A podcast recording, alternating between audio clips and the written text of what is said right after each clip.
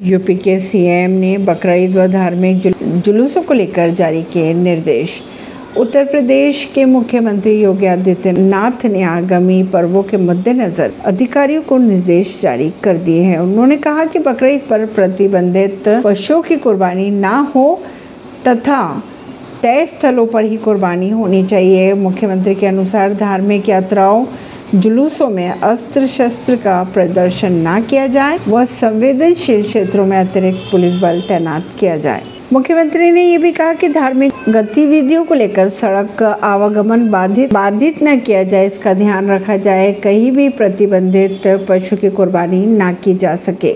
ईद के त्यौहार से पहले यूपी में हाई अलर्ट घोषित कर दिया है। पुलिस प्रशासन ने सुरक्षा व्यवस्था के पूरे पुख्ता इंतज़ाम भी कर लिए हैं। ऐसी ही खबरों को जानने के लिए जुड़े रहिए जनता सरिश्ता पॉडकास्ट से परवीर दिल्ली से।